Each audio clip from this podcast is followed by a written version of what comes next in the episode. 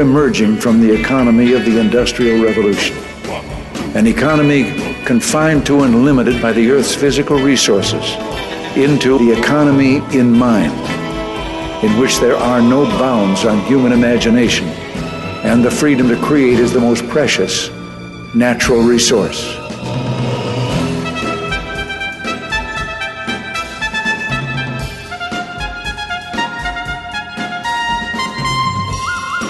Welcome to the Soul of Enterprise Business in the Knowledge Economy, sponsored by Sage, energizing business builders around the world through the imagination of our people and the power of technology. I'm Ed Kless with my friend and co host Ron Baker, and on today's show, part two of our panel recorded live at Sage Summit 2017 in Toronto Accountants and Bookkeepers of the Future. For those of you who are listening live, hoping for one of our Free Rider Friday segments, please rest assured that we will return next week with a Free Rider Friday.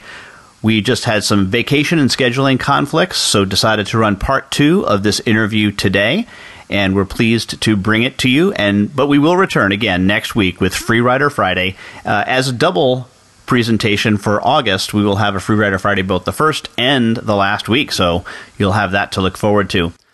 Just a reminder, part one of this conversation is available at www.thesoulofenterprise.com slash Toronto 1. It is the show that rec- was released on July 7th, 2017. So if that helps you find part one, want to let you do that. Again, www.thesoulofenterprise.com slash Toronto 1. On the panel were the following Dianne Mueller, she is the founder and president of the Institute of Professional Bookkeepers in Canada. Tamar Satov, the managing editor at CPA Magazine and an award winning journalist specializing in business, parenting, and personal finance. And Rachel Fisch, who at the time headed up the bookkeeping practice for Deloitte in Toronto. Uh, as an FYI, she is now my colleague here at Sage, where she is the group manager for accounting professionals in Sage Canada. And now let's have a listen to part two of our panel Accountants and Bookkeepers of the Future. Let me ask all three of you this. You can't do a show on the soul of enterprise without talking about this topic. I warn Uh-oh. you. Where's hourly billing versus value pricing in the bookkeeping accounting community? Oh, smackdown oh, question. I, I need to be first out on this one. Go for it. yeah, it's, yeah, exactly, almost. Um, I'm gonna actually say just one sentence. Bookkeepers unite. All you have to lose is the timesheet. That's where it needs to be. Absolutely. Karl Marx. I love it. So that's where it's going, good, and where it needs to be. Absolutely. That's where it needs to be. Yeah. Well, well, Dianne, the IPBC has played a big role in that here in Canada for sure. Well, and, and you have, Ron. You, you really have.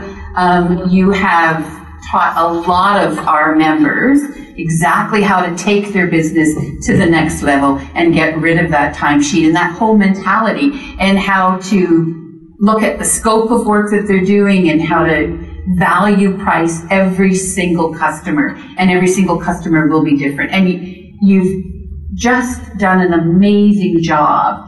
And I want to say thank you publicly because I think of all of the people that are working within the industry and the work that you've done at IPBC to take our members and really help them go through the work it would need to become value pricers is absolutely amazing. And we have now 26, I believe. Uh, yeah, I Yeah. should check that number, but I think it's around Close close to 30. 26 to 30 graduates of bookkeepers that have taken over your philosophy, and they are the ones that are the most successful of all of our members and just skyrocketing with their businesses. So thank you. I think some of them are in this room. That's right.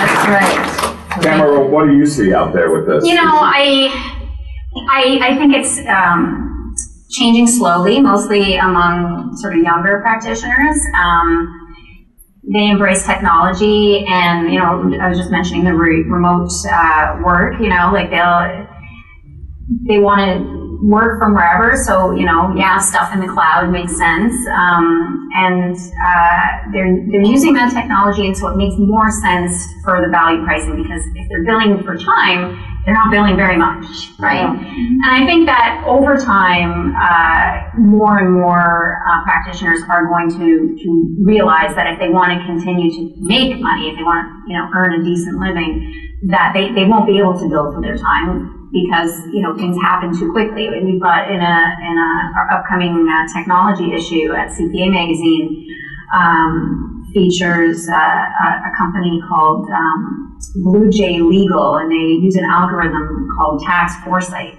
And basically takes the research that a junior associate would spend, you know, like 40 hours on, and it can it can give you the output in two minutes.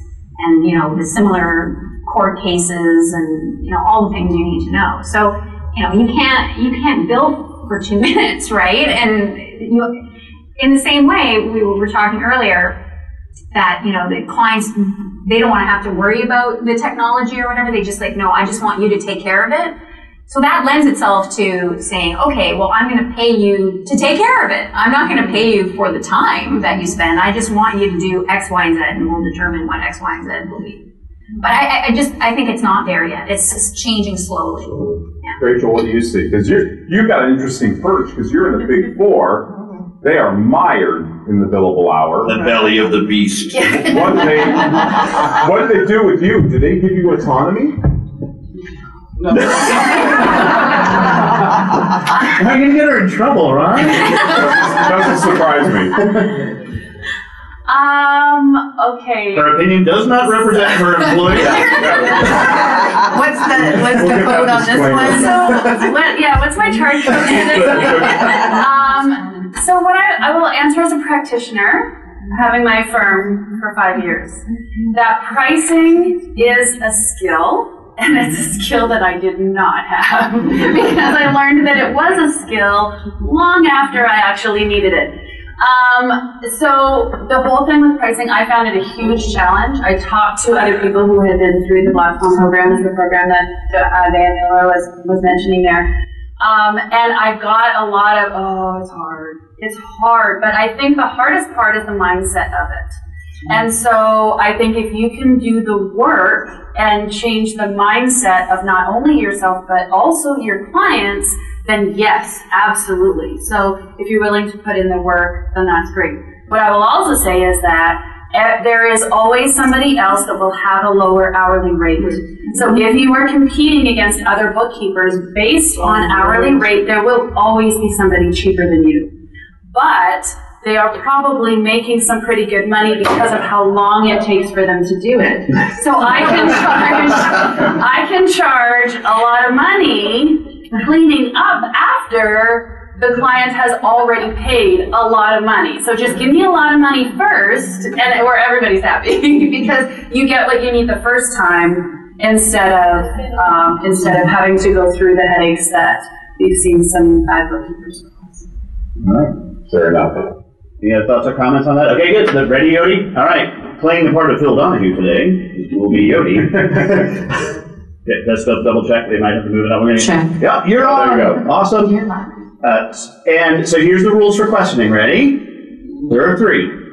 Number one, please first state your name so we can address you. And you can address your question to any of us or all of us, that's fine. So please state your name. State the company that you're with or your own, you're representing yourself. And this is the third and hardest rule. You must ask a question. All right. You can preface it with a statement or two if you need, need to give some background on something. But like, we're going to give you the sign, like, to when, get to the question. All right. So we'll give we'll give relatively short leash on this. All right. Who's the first volunteer? A victim volunteer.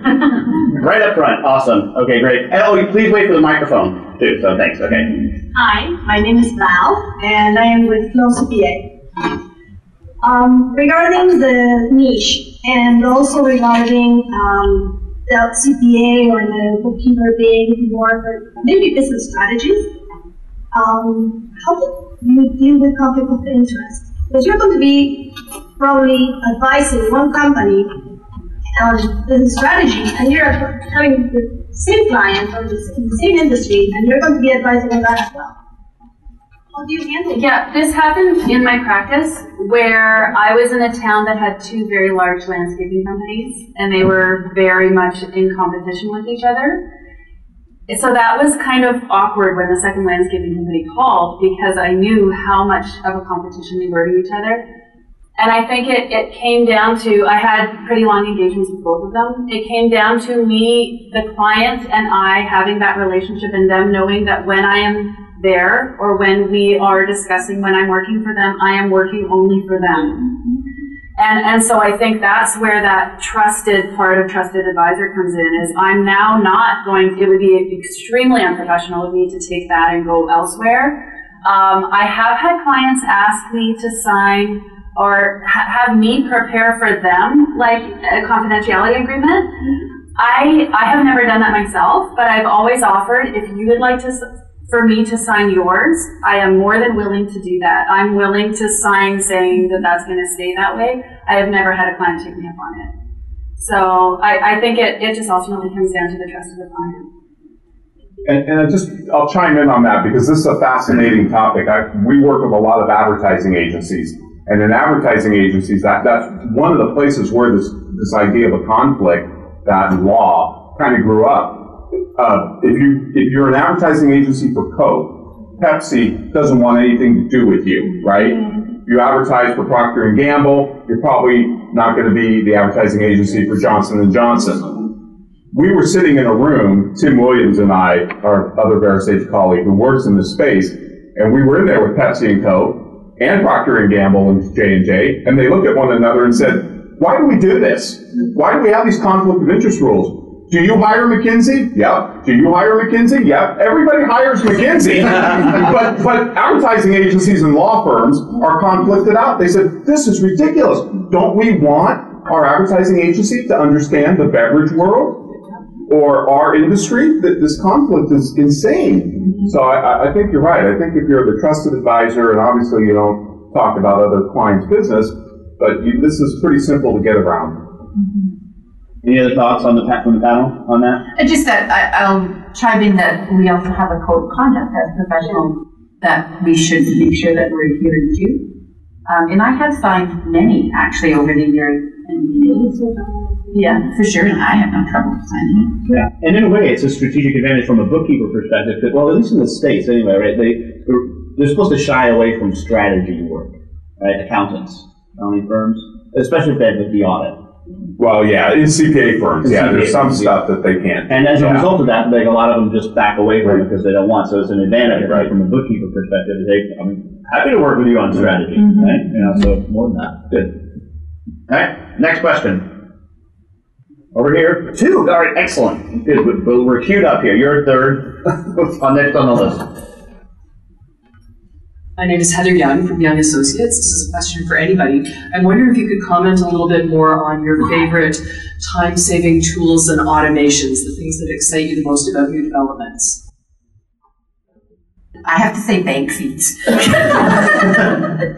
for sure. I mean, I think that they're huge time savers. So I, I, I love bank feeds coming into the software. And of course, the Sage one, we can, uh, we can do that. Um, I'm going to say HubDoc is my favorite. They're in booth B2 downstairs. HubDoc to BDOC. Um, and what I love about them is their ability to fetch and store bank statements, credit card statements, basically anything that you log online to get a copy of a bill, you, it will be able to fetch and bring it into a storage. And it, it also automatically files and creates folders for the different items as well. So the amount of nagging that we no longer have to do is phenomenal. And it's the same, usually if you can get a client to do bank feeds, you can get them to do HubDoc and vice versa. So not only do we have the daily transactional information coming directly into the accounting software, but now we also have checks as they clear, e-transfers as they clear, bank statements, like you name it. And the good news is we've just been, it just announced here at uh, Sage Summit that HubDoc is going to be a partner, so we can do that. Yeah. Mark, that one? Not really, not not really my area. I mean, I can tell you the time saving techniques for journalists, or I don't know, but I don't know if there are any actually. double secret encryption.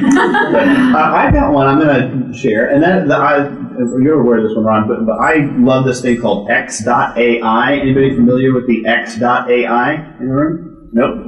Yeah, one. Isn't it awesome? Do you, do you use X.AI? Yeah. All right. So X.AI is uh, it's a bot that schedules meetings for you.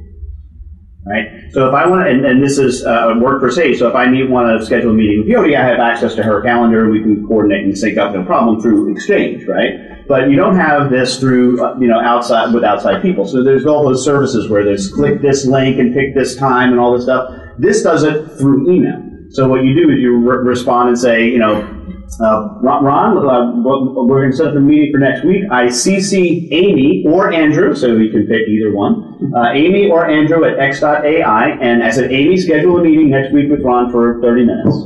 Right? Amy looks at my calendar, has access to my, my calendar, goes out and says, Ron, Ed is available this time, this time, this time, this time. Which one would you like? Oh, none of those work?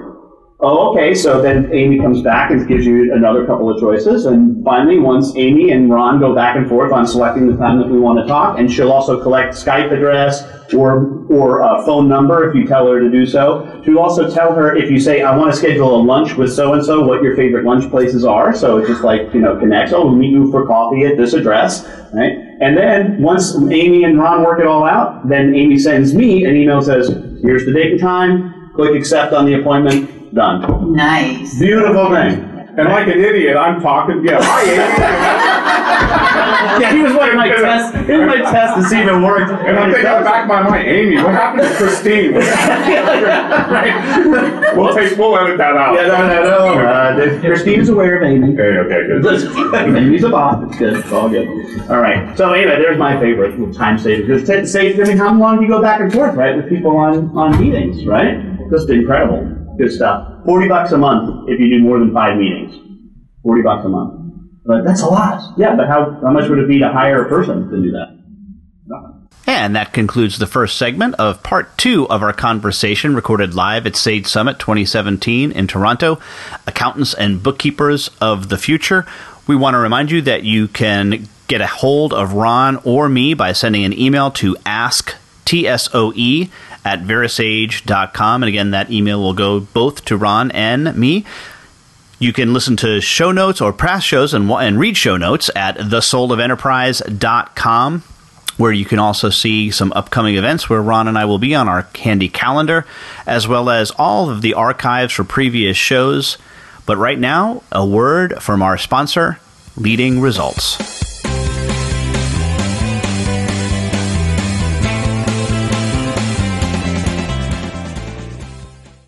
Follow us on Twitter at VoiceAmericaTRN. Get the lowdown on guests, new shows, and your favorites. That's VoiceAmericaTRN. Is your website just a brochure, or is it your best salesperson?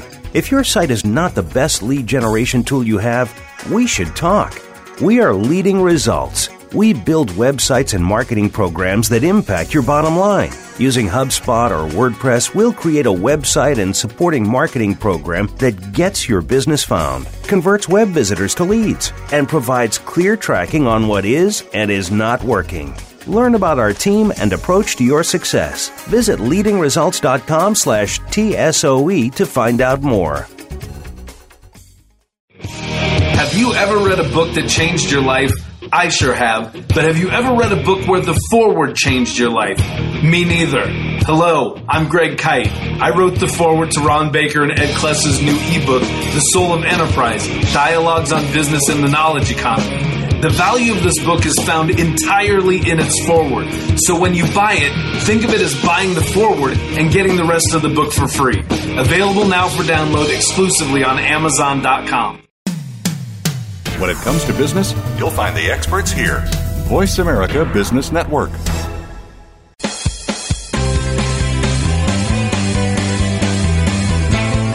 You are tuned into The Soul of Enterprise with Ron Baker and Ed Kless. To find out more about our show, visit us on the web at thesoulofenterprise.com. You can also chat with us on Twitter using hashtag AskTSOE. Now, back to The Soul of Enterprise. My name is Raflita Taylor. I'm from Taylor Bloom Consulting. It's my own company that I've started. Well, really, this question is directly for you, Tamar. I am a bit. In, I'm interested in the Knowledge Bureau, the genesis, and your mission statement. If you could just expound on that.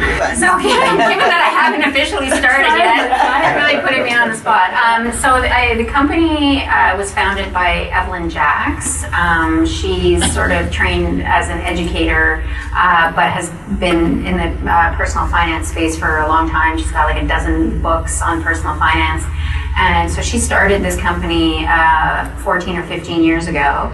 And um, basically, there's uh, various course offerings, and um, you know, you can specialize in, in different areas. Um, most of the courses are online um, and in different modules. Uh, and um, yeah, I think the, the designations are distinguished financial advisor, master financial advisor, real wealth manager, and like I said before, there's a new one, the executive uh, business builder.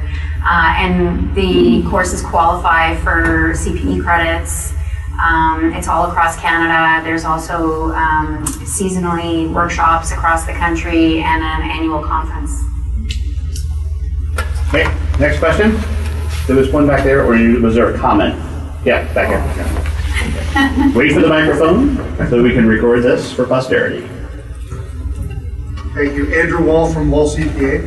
Um, and I wanted to start with a comment about you guys being excited about the future and about change. And I think Tony Robbins says change is inevitable, but transformation is optional.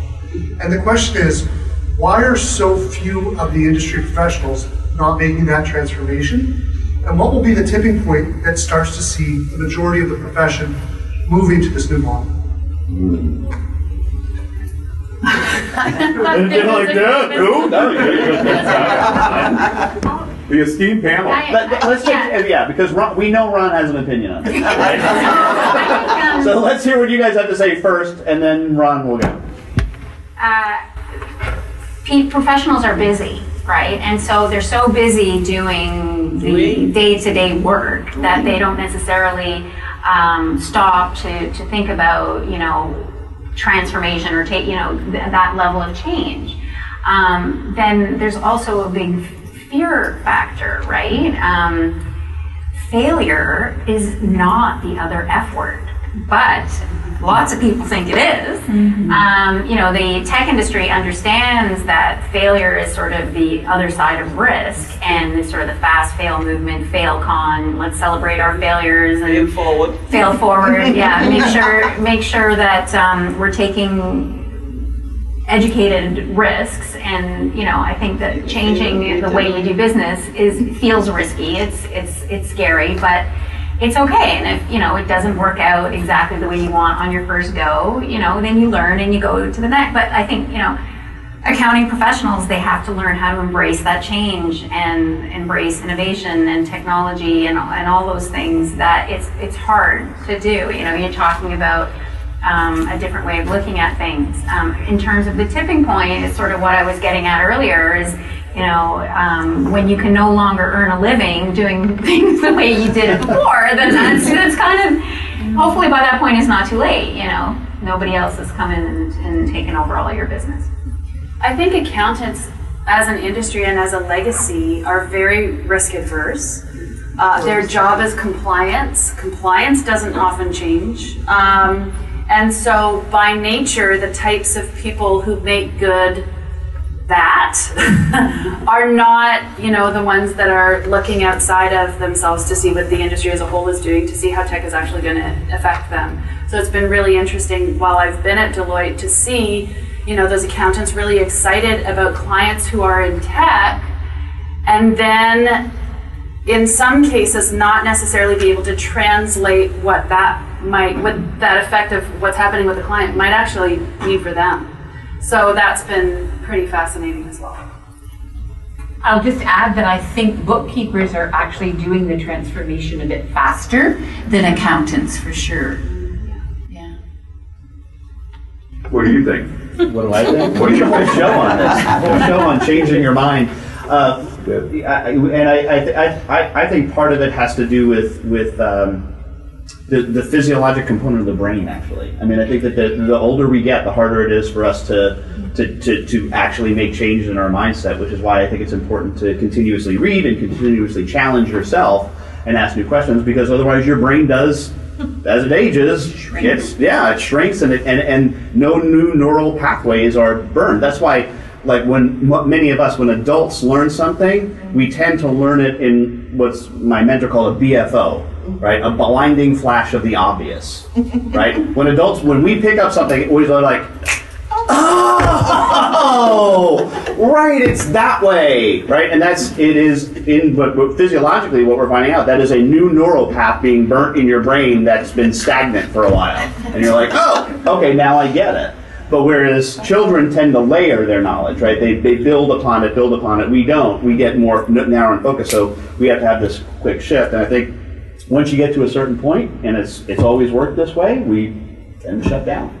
Don't fix it if it's not broken. Yeah, yeah. Um, Andrew, it's a great question. I thought a ton about this, and I think everything that's been said is right. We, we're a risk adverse profession. We're also loss adverse. I think that plays into it.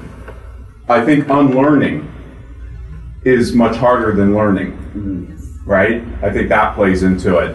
Um, you know, the physicist Max Planck once said that progress happens funeral by funeral. as, as- as the old people die off, this, this change will happen. But I don't buy that, folks, because some of the some of the most successful people with this business model change have been 60 and older.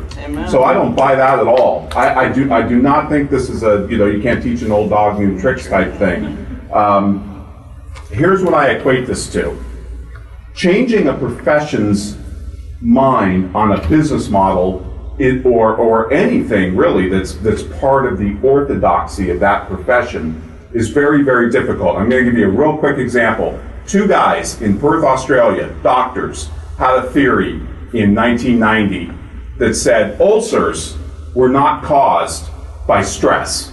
Now, this was the common medical belief for 50, 60 years that, oh, stress. They said that's a BS diagnosis because if you talk to anybody long enough, you'll find stress in their life. Everybody has stress. So uh, it's like you can't blame airplane crashes on gravity. Well, you can't blame medical problems on stress because everybody's got stress. They said it's caused by uh, bacteria in the gut. And they developed an antibiotic cocktail that you drank and it cured ulcers. Now, they were in the outback in Perth, Australia. Nobody believed it. They wouldn't let them publish in peer journals. They wouldn't let them speak at medical conferences. These were two MDs. They were completely shunned. Completely shunned. It took them nearly 20 years to get the medical profession, which is supposedly scientific and evidence based, to change their mind. Of course, they went on to win the Nobel Prize because they're right. Ulcers are not caused by stress, they're caused by bacteria. But if it takes them 20 years to change a medical profession that's supposedly based on evidence, how long is it going to take to get CPAs to change? Now, here's where I think Dianne and the bookkeepers, this is where I think you have the CPAs beat to all hell. CPAs are a profession. They're taught orthodoxies. We all go through the same BS, the same, you know, get our hands stamped the same way, go through the big four, big, whatever firm. We all learn the same thing. That's very hard to change. But bookkeepers, far more diverse background. I've had black swans from FedEx and SAP and Microsoft and all these different, they're much quicker, they're much more innovative, they, they, they uh, gravitate to ideas much faster because they're not a profession. I think that's a huge advantage. Don't ever professionalize the bookkeeping. Because if you professionalize it, you'll kill its innovation and dynamism. I'll keep that in mind. Institute of certified professional bookkeepers, but but you but you mean state sanctioned? I, I mean state licensing. Yes. Yeah. That's what he means, folks. Just Not, for not private licensing, state licensing. The opinions of the panel do not reflect. I'm looking forward to when we're actually going to see what we're seeing out in the workplace and with our clients. seeing maybe CPAs being better prepared for that during the education process. I think that right now we're still pumping out. It um, won't, I don't think, it- see, I've thought about this a lot too. I don't think it will happen at the education process. This change is not going to happen in the CPA profession, I would say, until one of the four, one, because that's the grist mill where these people are taught all this BS about you sell time and all that. That's where I was taught. Um, until one of the four and the top 10, top 100 firms start dropping the timesheet in the billable hour, you're not going to see a tipping point. I have bets with many people that this tipping point won't happen in my lifetime. I don't think it will. We're just getting the ball rolling. We're not near the tipping point yet. You won't be able to collect either. No. It's a dumb bet. It is a dumb bet. We did, um, we've done at the magazine some service pieces on sort of, you know, you're resistant to change and, you know, how, how do you build in innovation in, into your DNA kind of thing. So I think some, some tips for people who find it hard. Um, one is to uh, create a goal um, to take a risk. So that even if that risk doesn't pay off, you've met your goal by taking the risk. And so that's creating a measurable there, you know, and you can tick it off. Um, so another one is to look at um, innovation like a portfolio. So in the same way that you might have a portfolio of investments that with different time horizons and different levels of risk, you can look at an innovation portfolio that you know some things that um, you know you're you're going to innovate so hopefully hopefully to make a change in the short term and then there are other things that you're looking towards the long term things that might have different levels of risk so sort of taking oh and also to um, offer recognize and reward innovations so you know that that's something that should be measured and, and looked at and recognized. Um, so these are just a few few ways to sort of build into your business processes. That concludes segment two of part two of our segment recorded live at Sage Summit 2017 in Toronto, Accountants and Bookkeepers of the Future. Right now, we want to remind you that you can contact Ron or me by sending an email to asktsoe at verasage.com. Please visit our website, thesoulofenterprise.com, where you can see show notes from previous shows as well as previews of upcoming shows, view a calendar of events where Ron and I will be appearing, hopefully at a place near you. And of course, listen to all of our previous episodes of The Soul of Enterprise on our page. Right now, a word from our sponsor.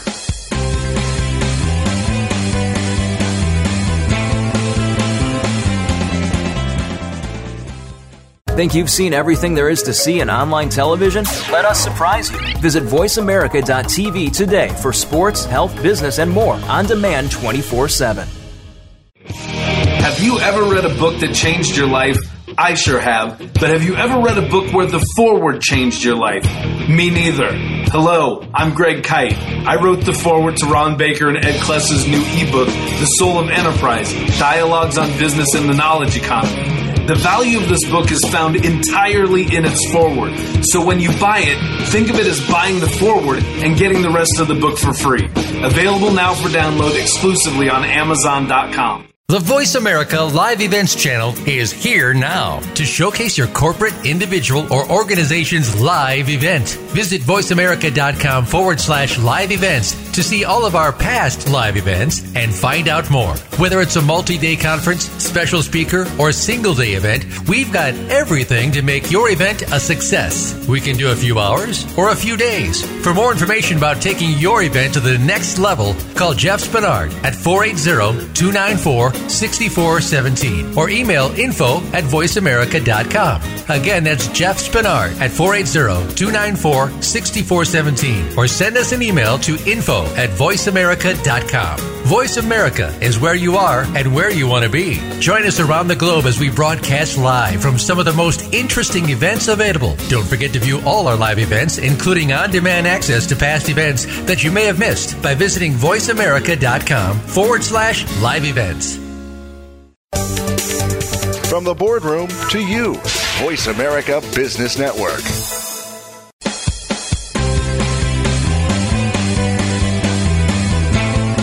You are tuned into The Soul of Enterprise with Ron Baker and Ed Kless. To find out more about our show, visit us on the web at thesoulofenterprise.com. You can also chat with us on Twitter using hashtag AskTSOE. Now, back to The Soul of Enterprise. Question? More questions? Right up here, up front. Yeah, while, while we're Yodi's coming up, one of the challenges with that though tomorrow is that that innovation is is antithetical to the timesheet, right? Yeah, and efficiency. Right. Right, because you, you know You need the time I was innovating to- today. Like try putting that on your time. What's the code for that? What's the code Yeah. for innovation? Like You, you need that Google uh, time. what- who did you build for your innovation? Yeah. Who who did you build for your innovation? It's also antithetical to efficiency. And there's this tedious quest for efficiency that drives our professions, both bookkeepers and accountants. You shouldn't go here, Ron. Now, uh, efficiency's great with things, but you can't be efficient with people. That's right. Mm-hmm. Nobody describes their marriage as efficient. That- that- you know, so If they did, they'd be divorced. and so I think back to Dianne's thought about this as a relationship. You know, we're relationship workers. Relationships are, by definition, inefficient. Mm-hmm. So don't be don't be worried about being Exactly. inefficient with people. Extend. Thank you. My name is Abere Wadike. I am from um, Lady of Peace Parish. I am the bookkeeper. I introduced Sage to take care of the finances and the archdiocese around us, and it's working pretty well. And then, but before then, over the years, I've worked in the universities for about 15 years, but I'm thinking things are not changing there. And I'm wondering, in your own opinion, as we are discussing today about the future of the accountants and the bookkeepers, how do we do you think we can break into these things of making them come on with this change we're talking about and embracing it? Because it's really a hard nut to crack. Some of them don't even want to hear about. Oh, this is how we do it, and we must do it that way. Mm-hmm. And then, like, wherever I've tr- introduced things and it keep working, after some time they get used to it and they're happy with it, the result. But for the past 15 years I worked in the university, we had so many things going on without result. Yeah. But they wouldn't embrace. Mhm. Actually, uh, maybe that's in Africa, but I think I need to do something about that. I'm thinking about that really Yeah. because once we take a, a program that could really give a result and let people who understand know what to do, it will really work out. But I'm thinking, what do you think is the best w- approach to get this not change. All right, let me, let me- I'm going to jump in here and put a shameless plug in for my session tomorrow. yeah. Um, do a session tomorrow at 10, 11.30, I think. 11, 11.30. Healing Leadership is the name of it. 11.30. It's in room 14, so down in the bowels of the building. I think it's on the lower floor. I think that's where room 14 is. Anyway, um, and here's like this really tough love answer. Don't worry about it. Like you know, this this is here, here's here's one of my favorite consulting questions to try to get an understanding uh, if I can make any inroads. Is it possible that state this? Like, so you say to somebody who's who's resisting you, is it possible that you're incorrect about this? Is it possible that there's a, another better way? Right? And sometimes they say no. It's not possible, right? Yeah. Or either directly they say no, it's not possible, or their actions make it obvious that they don't think it's possible, right? If that's the case, don't don't bother, right? Like, like this is, eh, but there's a the saying about you know uh, don't te- teach a pig to dance, right? You- the dance, the pig won't learn how to dance and will just frustrate the pig. You know, so there's no reason to do it if it's not even possible in their mind. So I, I, this whole notion of possibility is an important one. But that, that we'll deal with that that's, that whole session tomorrow on what, what is it that we can do. The short answer is if you care about the relationship, re- remain connected to them and wait for them to change.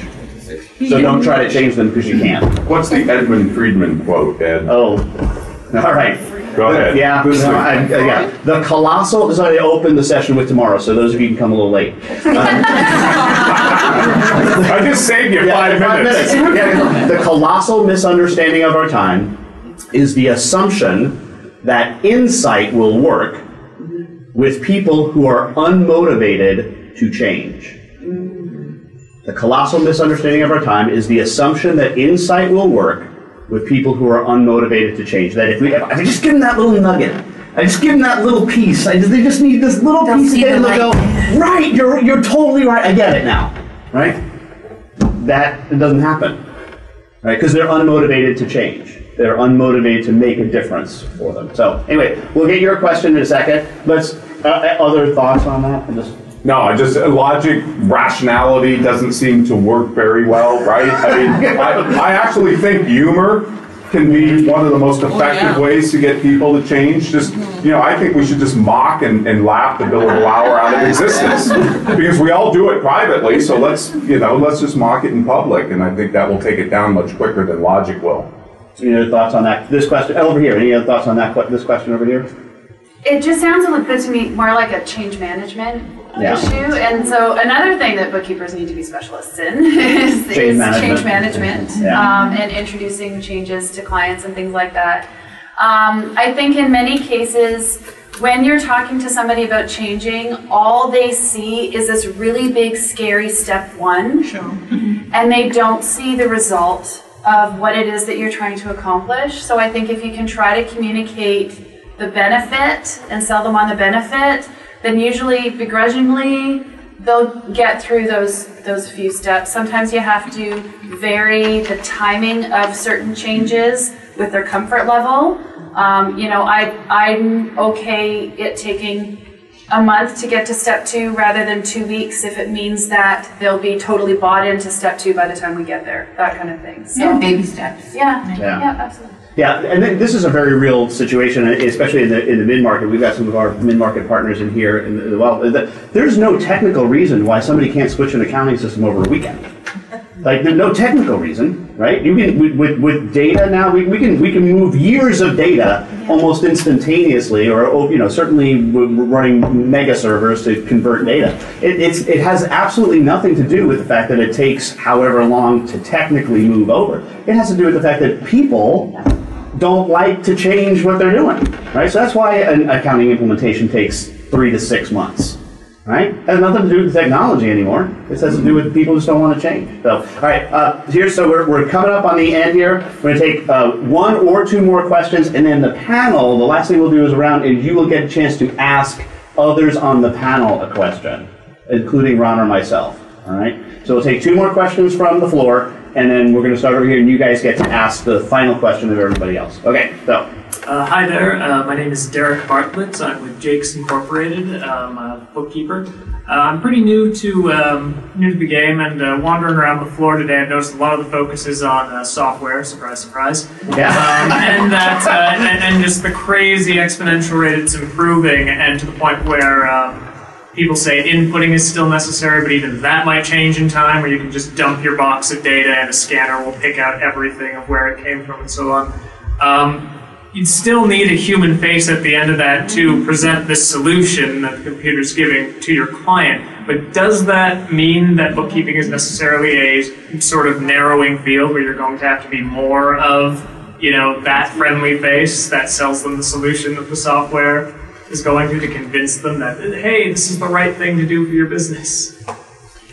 I think that goes back to what I really truly believe is that it's more of a relationship building when you're when you're a bookkeeper. And yes, because the I don't think you even have to present it. It, it actually can just appear to them actually now. Um, but you still need to be in partnership with them to build their business. And they don't have the background and the education that you have to get into the, you know, really hidden information inside the numbers and help them make the business decisions that they need based on numbers, based on real data, not on their gut feeling. And yeah, I, I really think that that's the way to go and to develop those relationships. And specialization helps. And I'm I'm seeing um, now with bookkeepers like there's always been those you know more introverted bookkeepers that really actually genuinely enjoy sitting at a desk and just dealing with paper all day. Um, not many are in this room apparently, but but they just really like just those task-based people that just give me the work and I'll do the work. And so for those people who that relationship totally freaks them out and the thought of being a trusted advisor just totally freaks them out, that those rules can also then change. So it doesn't mean it's going away. It means you can be like the software implementer. You can be the that architect we were talking about earlier. You can be, but instead of sitting there with your stamp and going through receipts, you can just publish off your receipt bank dashboard, right? Mm-hmm. So there's different different tasks still within the full bookkeeping function that I still don't think each individual bookkeeper needs to be from the beginning of the story right through to the financial storyteller because there are some really great ones of those that you don't want sitting at a desk, right? But if everybody is doing the job that they are best at and they happen to all work at the same firm, then that's going to be a really great client experience. So if you're one of those people that is completely freaked out by the thought of being a trusted advisor, you really love the software piece, great, but then go at it and be, I mean, you could be a software implementer for CPA firms or for other bookkeeping firms that would rather be in front of a client. So there's lots of opportunities there too. Mara, anything to add to that? You good? Okay. Uh, do we have one more question? One, one more? Okay. Yeah. Thank you. My name is Bob Russo and I am a bookkeeper and in the path to become a CPA. And my question is about the future of accounting education. How we are going to prepare the future generation of the accountants?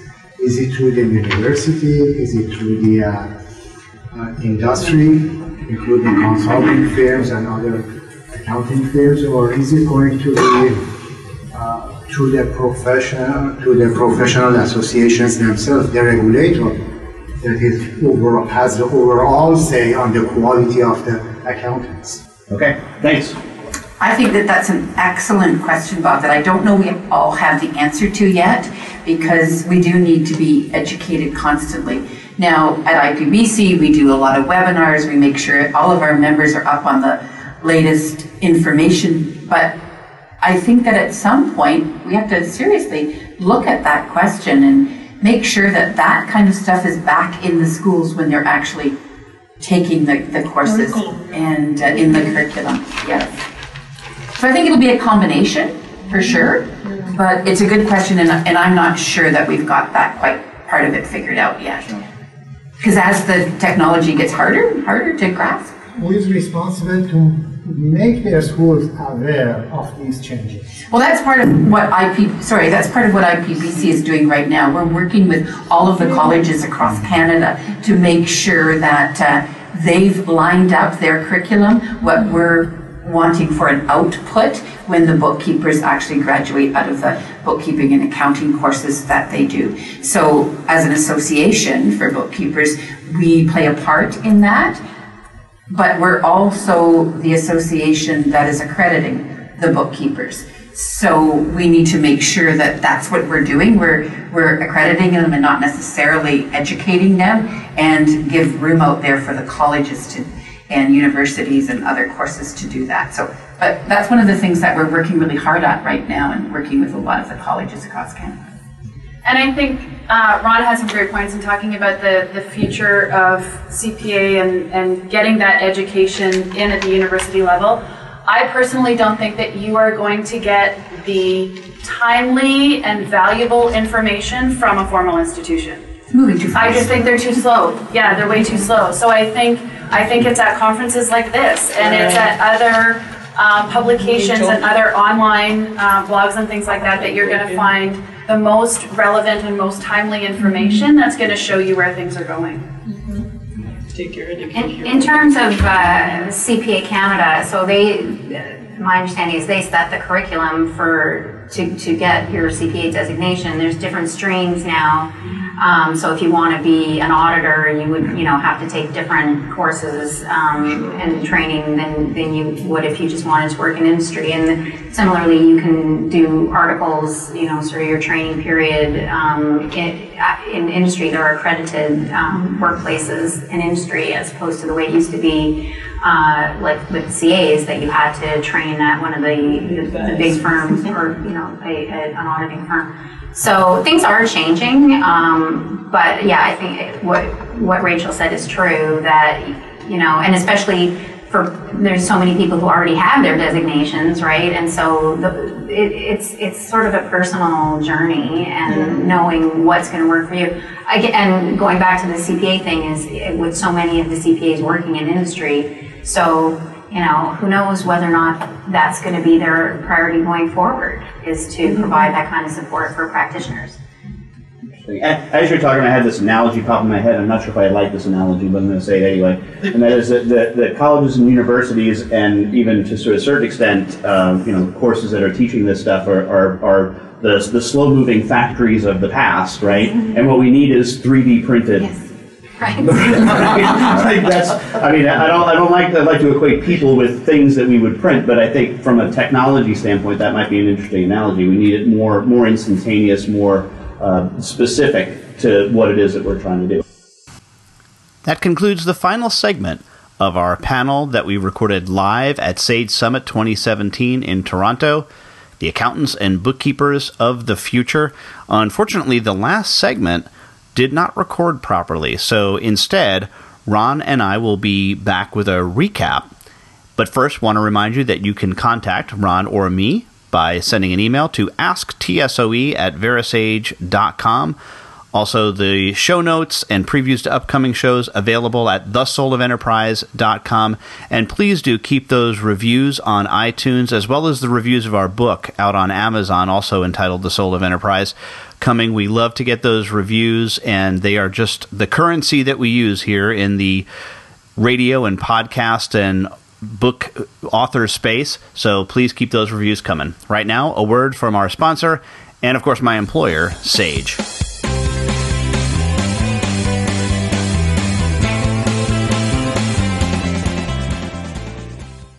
Become our friend on Facebook. Post your thoughts about our shows and network on our timeline. Visit facebook.com forward slash voice America. Wherever your business is headed, Sage has the cloud solution you need to enable mobile accounting and simplify financial management. Discover how moving your financial data and accounting processes to the cloud can transform your business. Cloud accounting software from Sage can help you make better decisions, drive faster responses, and gain greater control. That's cloud accounting for the journey. For more information, visit sage.com forward slash US forward slash SOE. Have you ever read a book that changed your life?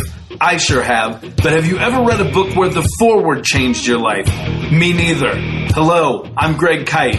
I wrote the forward to Ron Baker and Ed Kless's new ebook, The Soul of Enterprise Dialogues on Business and the Knowledge Economy. The value of this book is found entirely in its forward. So when you buy it, think of it as buying the forward and getting the rest of the book for free. Available now for download exclusively on Amazon.com. When it comes to business, you'll find the experts here. Voice America Business Network.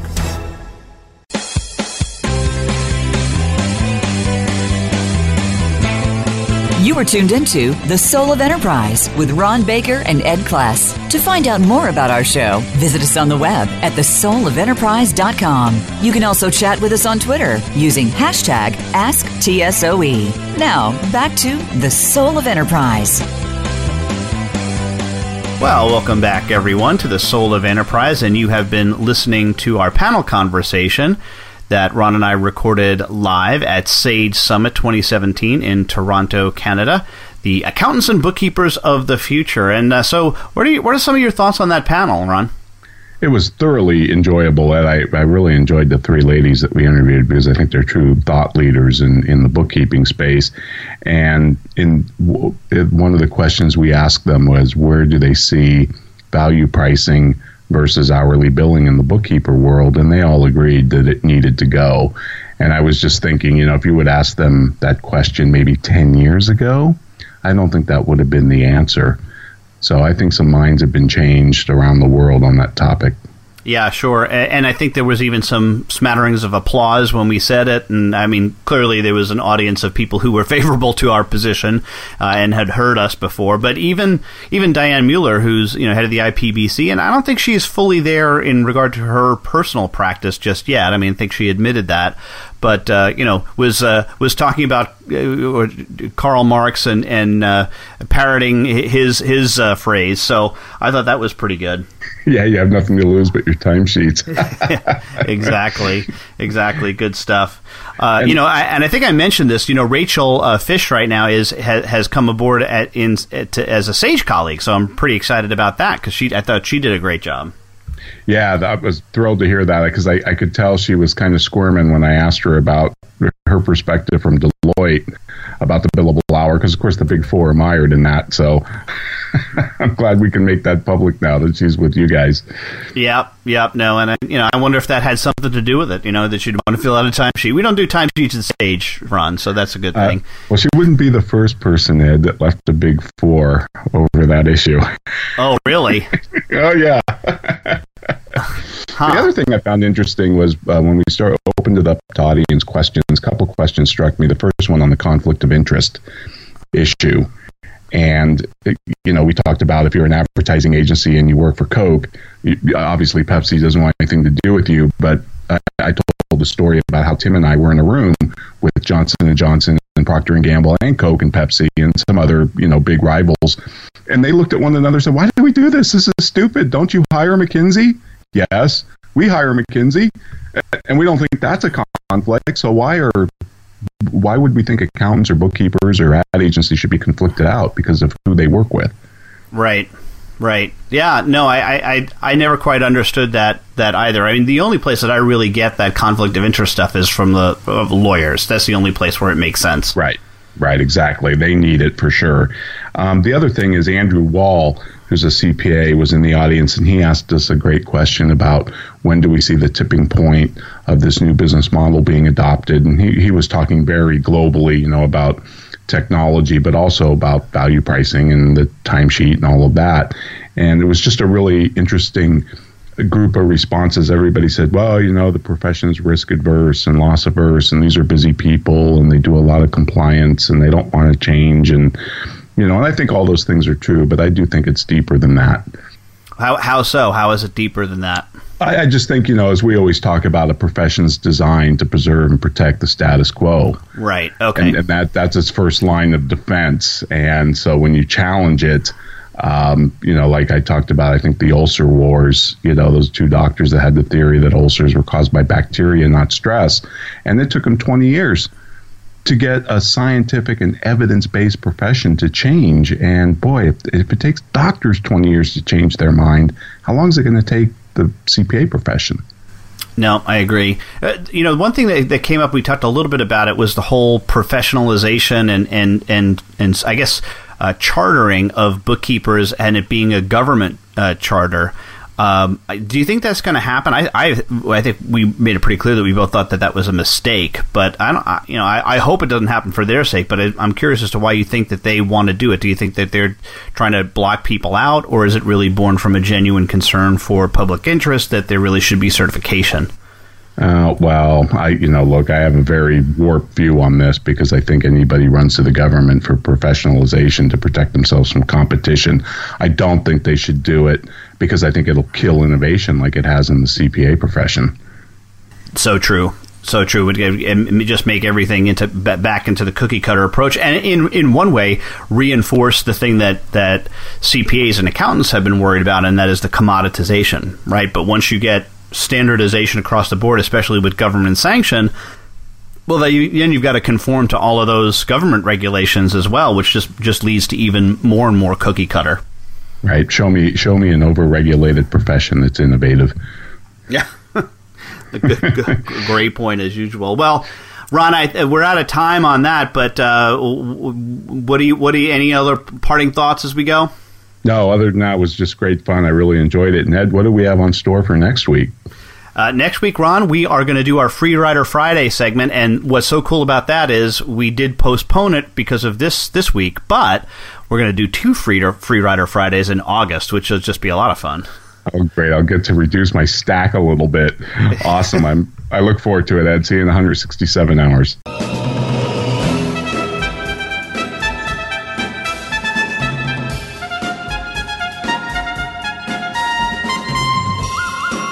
This has been The Soul of Enterprise Business in the Knowledge Economy, sponsored by Sage, energizing business builders around the world through the imagination of our people and the power of technology.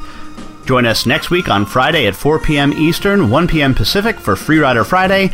In the meantime, please feel free to visit us at www.thesoulofenterprise.com.